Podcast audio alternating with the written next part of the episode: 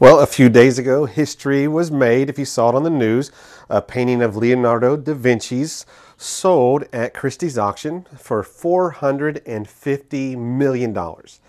And the painting itself is one of 16 known to be in existence. However, it had been lost for 150 years. It was found again, and in the early 1900s, people thought that the painting was a reproduction by one of Da Vinci's students of his original painting. And so it sold for $100.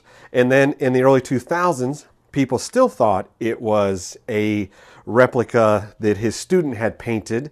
And it sold for about 10000 And the new owner took it to these art experts. They did all these tests. One expert said they almost fainted when they realized it was actually Leonardo da Vinci's painting and it sold in 20 minutes. $450 million, the biggest sale of any piece of art at auction in history. What you may not know is which painting it was unless you saw it on the news, and it was this painting right here Leonardo da Vinci's painting of Jesus called Savior of the World. Isn't it fascinating that the biggest sale of a painting in all of history is of Jesus of Nazareth, the Christ. Beautiful, beautiful picture and incredible statement again about the impact of Christ in the history of the world and ultimately in the history of eternity. And Da Vinci painted this picture with great passion for his own faith.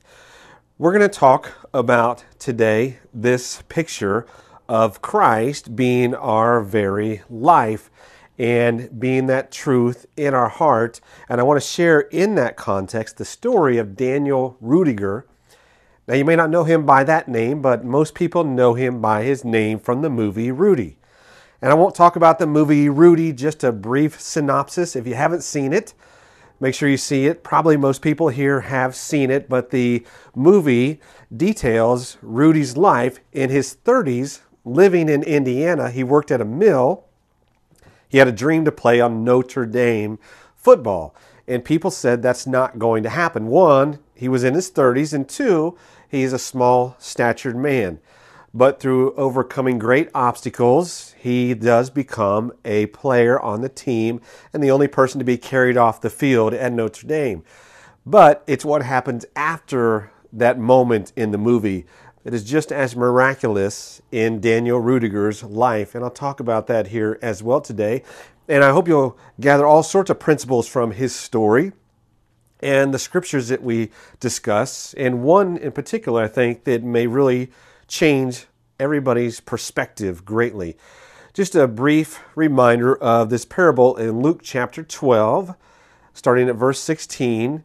It's a parable of the foolish rich man. And Jesus is giving this parable to the disciples. And he says this A certain rich man had a ground that yielded plenty. He thought to himself, What shall I do since I have no more room to store my crops? So we know what we'd like to hear him say. He has more than he can use. So you would think he would give it away. But Jesus says, Here's what he does instead. So he said, I will do this. I will pull down my barns and build bigger barns to store all my goods. And then what happens next is he says to himself, I have laid up goods for many years. I shall take it easy, eat, drink, and be merry. And then the parable concludes when Jesus says, But God said to him, Fool, this night your soul will be required of you, then who will get all of these things? And then Jesus says, So is he who lays up treasure for himself and is not rich toward God. The parable is not saying anything about there's anything wrong with having material goods or even nice things. That's not the context. The context is the man had so much stuff and he took credit for getting all that stuff and he had so much stuff, but he didn't share it. He had selfishness and said, if I could just get more for myself, he didn't care about anybody else. And then he sat back and said, I'm going to enjoy it all for myself. And Jesus said, What if God said to you that night, Your soul is required of you? Now, what will you do with all this stuff? And so he goes on and says, That is how it is for somebody that lays up treasure for himself and is not rich towards God. So the point is to be rich toward God. How do you be rich toward God? It's following everything you find in Scripture about being like Christ. It's making Him that supreme treasure of your life, making Him that first thing in your life, pursuing holiness, doing the right thing, even if it's difficult, making sure to follow after His calling that He has upon you. That's why the sale of the painting, Da Vinci's painting, The Savior of the World, is such a beautiful testament to Jesus in Da Vinci's life and now even today in history. And hopefully that translates to our day to day living to say, I want to be rich toward God. I want Christ to be that treasure for my life. James Malinchak said it like this The first key to overcome any challenge is choose, and that's the key word he highlights choose a thankful attitude. We're going to see some things you can do today and a tool you can put into use, and you can use it every day to find more gratitude in your life. And if you're just feeling stressed, overwhelmed, you can take this tool and use it. I encourage you and hope you use it every single day and share it with other people. It'll overcome depression, it'll overcome stress. It'll, again, if you just are wanting to have more vibrancy, it'll help you with that as well. I'll share that here in just a moment. But back to Rudy's story what happened after that moment when he was on the field, Notre Dame? When he finished up his time at school, he became a maintenance man fine job, but it was not his dream. Think about this though, for nine years, he continued to try to share his story with publishers, with movie directors. He was making phone calls, sending out letters, telling anybody he could about his story, not as an ego trip, but he said, I believe if people knew my story, the odds I overcame, they would be encouraged to not give up, to not quit. And indeed, his story has changed people li- people's lives. They've come out of addictions, they've overcome great odds. People that were suicidal turned that around and became vibrant and healthy and happy in life. But he knew his story would make a difference. But nine years passed. And during that nine years, the employees he worked with made fun of him, always teasing him.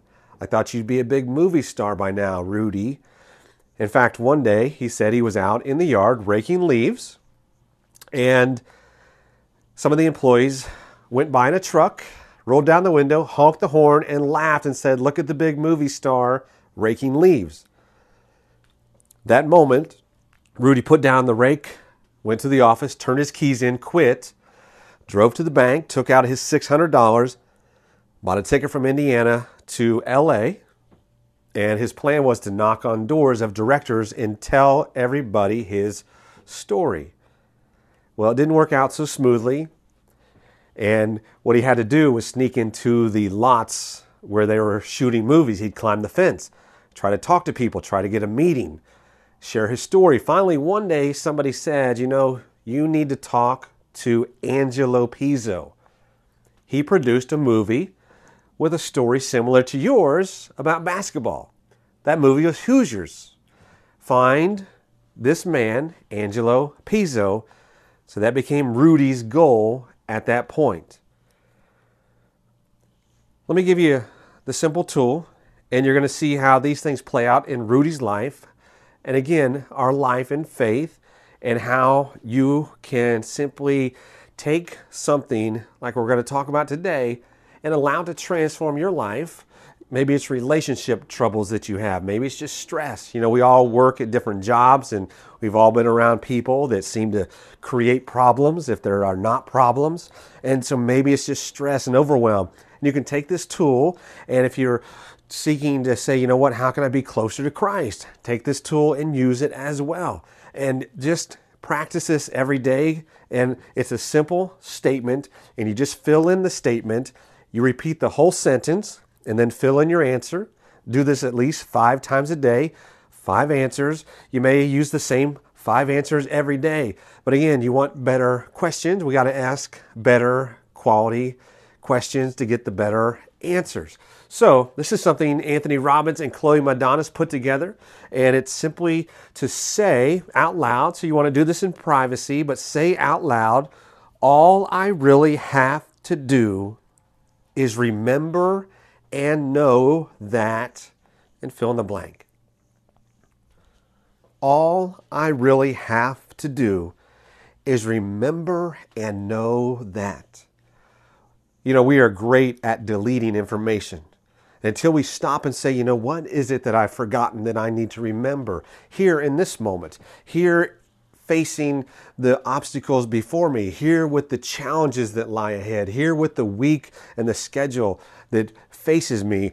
All I really have to do is remember and know that. You know, when somebody says something cruel or somebody's just angry or you have to face difficulties at your job, your family, whatever the issue, stop for a few moments and just simply answer that question. And it might simply be like this All I really have to do is remember and know that Jesus loves me and will never leave me nor forsake me.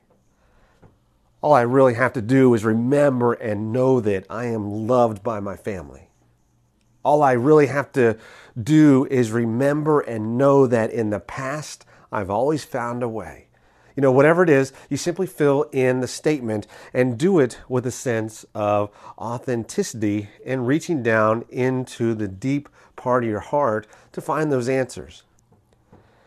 You know, these past several months, I've been studying Islam, not to be critical in any means, but to understand the point of view that they have when they do not accept the promises that Scripture gives about Jesus in our life.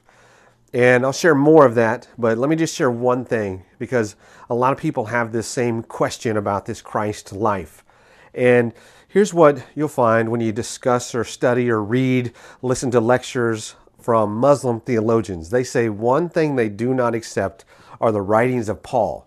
Now, Paul wrote about three quarters of the New Testament, not Paul, actually his opinion, but inspired by God to write.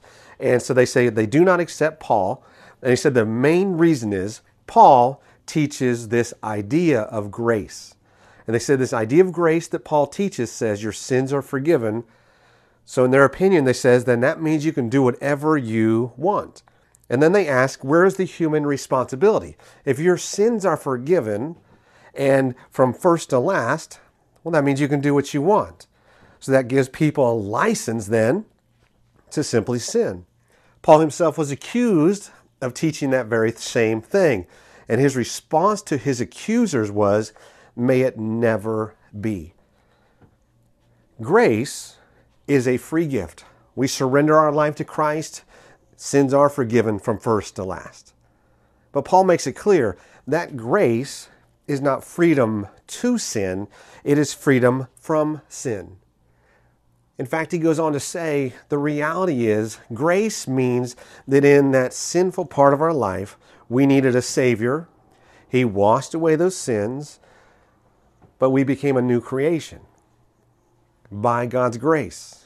We didn't earn it, can't earn it. But he says that's the point. You become a new creation. So you won't say, since my sins are forgiven, I'll do what I want. Rather, you'll say, since my sins are forgiven, I will do what God wants. In fact, it starts a natural process that you just begin to desire and crave the things of Christ. Doesn't mean we're not sinless as far as day to day. We all have challenges, we all sin, but it's not our nature, it's not our core. And so when the Muslims say, you know what, Paul teaches that grace means you can do what you want, no, grace means you won't want to simply do like the rich man in the parable who said, Me, me, me. You'll rather say, I want to follow what Christ says, He alone. Which brings us to a verse, and I'm not saying I'm going to explain this in all its depth or that I understand it in all its depth, but this is a critical statement here from Paul. 2 Thessalonians chapter 2, just one verse, verse 4. Now, in the context of this, there is a discussion about an ultimate fulfillment of these characteristics of sin seen in an individual. People have debated who that individual is or will be, but they are the perfect metaphor for evil. But there's also a personal responsibility in this verse. And when Paul speaks of this, pay very close attention to his words here when he talks about this man of sin. Here's what he says He opposes and exalts himself above all that is called God or that is worshiped. He sits as God in the temple of God, and the key here, showing himself that he is God. So people have thought, well, does that mean a literal physical temple somewhere? No. What is the temple of God? Well, you're the temple. I'm the temple. Who sits in the temple? Only one God can sit in the temple. It's either self, like the rich man, or it's Christ. And we have died to sin and no longer live, but he liveth in me and through me. The key there is again, he sits as God in the temple, showing himself that he is God. Why does he have to show himself that he's God? Because nobody else will. Why won't anybody else? Because nobody else cares. Why doesn't anybody else care? Because they're showing themselves that they are God. In that sin nature, self is trying to show self that self is God. Until that moment, when we become crucified with Christ and no longer live, surrender our life to Him, sins are cleansed, washed away, and no longer is it showing Himself that He is God, but rather we spend our life showing Christ is God. Only one can sit in the temple. Now, in the old nature, it was self. In the new nature, it is Christ. This is why we go back to what the Muslims say about Paul. Well, if you say you're forgiven and grace is free, you can do what you want. No, Grace means I'm forgiven, it's a free gift, and it also means who sits in the temple now. Who sits in my life? That I am the temple. Well, Christ lives in the temple. That's the difference. That's why grace is so amazing. That's why Jesus again said, So it is for he who lays up treasure for himself, self, self, self, but is not rich towards God. You want to be rich towards God? Only one can sit in the temple. It's either self or it's Christ. And surrender unto Him and say, you know what, Jesus, I simply want you and desire what you desire for my life. All I really have to do is remember and know that what? What has He brought you from? Where has He brought you to? What are things you're facing today that you need to bring to the cross. I love this quote by James Malinchak. You do not get what you want, you get what you expect. You do not get what you want, you get what you expect. Lots of people want things. They may want to be more spiritually vibrant. They may want to be debt free. They may want to have a passionate relationship. They may want to be fit. They may want to follow a nutritional plan. Once you don't get what you want, you get what you expect. You see, if somebody says, you know, I want to be debt free, but I expect I'll always have bills I can't pay. Well, you know, I want vibrant relationship, but I expect that things just kind of, you know, you get separated over the years. I want to have a vibrant faith, but you know what? So what do you expect? What do you expect from God today? What do you expect in your spiritual life? What do you expect Him to do in you, for you, through you? And what do you expect in your relationships? May we raise our standards and say, put Christ alone in that temple. Let Him reign in me. You know, Rudy finally, after three more years, got an appointment with that producer. And he said, You know what? I was going to meet Mr. Pizzo. Finally, he called me and said, You know what? I'll give you five minutes. You've been trying to get a meeting for three years, but I can tell you, Rudy, I'm not making your movie. One, I'm not making another sports movie. And two, I hate Notre Dame. You know, Rudy said, just give me five minutes. And so Rudy went to this restaurant to meet Alonzo Pizzo, waited four hours. Alonzo did not show up. And Rudy, brokenhearted, you know, walked out of the restaurant with his eyes to the ground. not watching where he was going. He ran into a man, and you know what? It's been 12 years now. He could have been so angry that he, you know, snapped at this man. Instead, though, he had a high standard for himself and the way he treated people. So he said, "You know what? I'm sorry. Please excuse me. I wasn't watching where I was going." The man said, You're not from around here, are you? And he said, No. And he gave him a short synopsis I'm here, and I was going to meet Mr. Pizzo, but he must have forgot. And Rudy started to walk away, and the man said, You know what? Do you mean Alonzo Pizzo? And Rudy said, Yes. And the man said, You know what? I am his delivery man.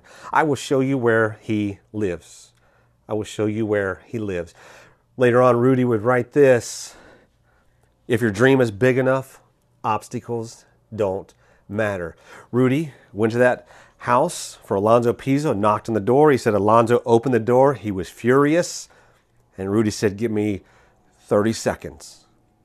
And Rudy said, Listen, I've got a story that can change lives. You can make a movie about that story to change lives. Will you help me change people's lives? And Alonzo Pizzo looked back and said, You know what, Rudy? I believe you. And I'm going to make your movie. All I really have to do is remember and know that fill in the blank. May we be rich toward Christ with an ever thankful attitude. He alone in the temple, He alone reigning. And may we simply, day to day, ask, answer, all I really have to do is remember and know that. Simply fill in the blank in Jesus' name.